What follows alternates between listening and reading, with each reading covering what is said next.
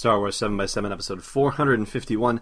Today we report on another British hatchet job, another British publication taking some Star Wars person's comments completely out of context and making it sound like the worst is coming out of their mouths. Punch it, Chewie. Hi, I'm Amy Ratcliffe from Full of Sith, and you're listening to Star Wars 7x7, the only daily Star Wars podcast.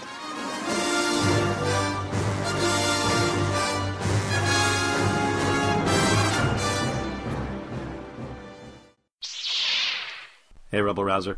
Welcome to Star Wars 7x7. I'm your host, Allen Voivod. And here is the initial story, uh, I guess the initial prologue to my actually doing this in the first place. It dates back all the way to episode 117 of the podcast, which is unfortunately not available anymore on iTunes and Stitcher because uh, I can tell you for sure iTunes only catalogs the last 301 episodes. So to get to episode 117, you'll have to go to the blog post for this show's episode at sw7x7.com, and we'll link directly to it so that way you don't have to go traipsing through the archives to find it. But but in that episode, we took The Independent to task. The Independent is a British publication, and they were reporting on Ewan McGregor's comments about some Star Wars fans and made it sound like he was insulting all Star Wars fans and calling them a bunch of really terrible bad names.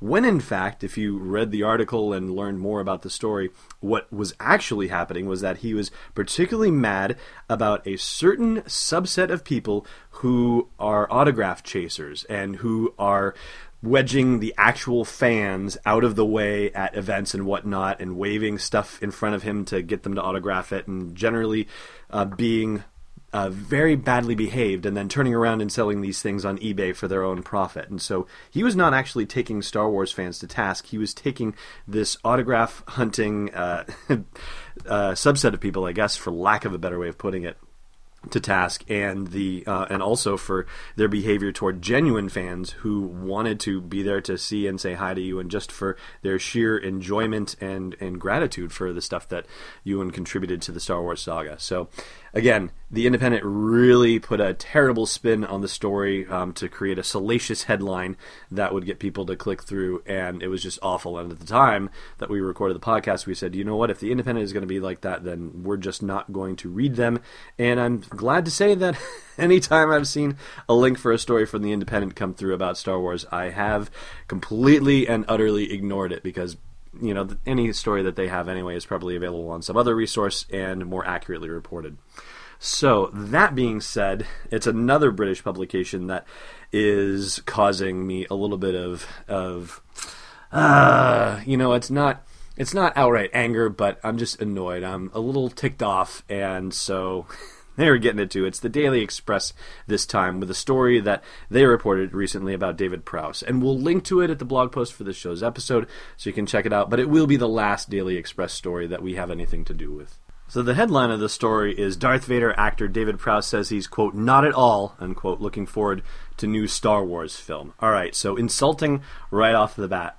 So paragraph 2 of the thing says in an exclusive interview with express.co.uk the 80-year-old star who played darth vader said that he had quote no interest in star wars episode 7 the force awakens but paragraph 3 says when asked whether he was looking forward to episode 7 he said, Not at all. I have no interest in it whatsoever, other than I was in episodes 4, 5, and 6. However, Dave did say it was, quote, going to be interesting to see what the new film would be like and went on to admit he would watch The Force Awakens if he got invited to the premiere, but probably would see the movie. Okay, which is it express.co.uk, which, you know, I think is an actual physical publication, but they're saying the interview was only with the website itself. Is he not interested in it all, or is he actually interested in it? This is um, I don't know if it's splitting hairs or what, or if the if there's a, a question of definition happening, if uh, the phrase interest is actually being referred to as whether he has any investment in it.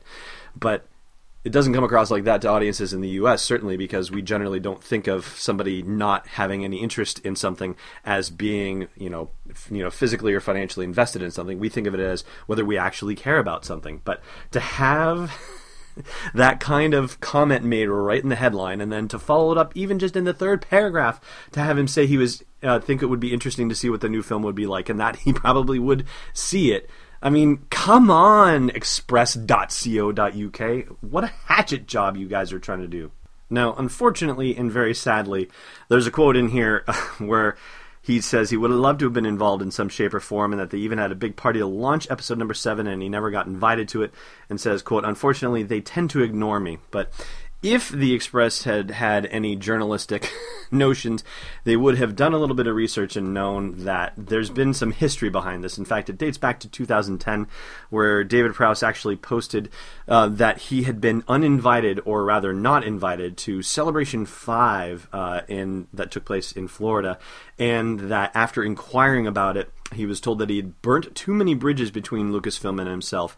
And this is uh, TheForce.net did some research about it and confirmed its validity. That uh, I guess he just did not get along well with uh, Lucasfilm and possibly Lucas himself. And so you know, as sad as that is, that's really, I think, what this is all about, why he was not involved. But for the Express not to actually follow up on such a, you know, simple piece of information and to report such a uh, salacious headline that really didn't reflect his actual sentiments, which were later quoted in the article as almost being entirely the opposite of what the headline is. Well, that's why the Express story is going to be the last one that you ever hear about from us. But naturally, you'll always be hearing about trivia from us. Last time we asked you what Tarkin's title was besides Grand Moff, and that was Governor. Today's question Who ordered Lando to open the Falcon's top hatch? Thanks for listening to another episode of Star Wars 7x7. And hey, before you challenge a blockade, check out SW7x7.com for show notes, links, photos, videos, and more. And if you want to join the inner circle of fans of the podcast, become a patron of the show at patreon.com slash SW7x7. It's not astromech cannon fodder, it's Destiny Unleashed. Podcast is not endorsed or sponsored yet by Lucasfilm Limited, Disney, or 20th Century Fox and is intended for entertainment and information purposes only. Star Wars, the Star Wars logo, and all names and pictures of Star Wars characters, vehicles, and any other Star Wars related items are registered trademarks and or copyrights of Lucasfilm Limited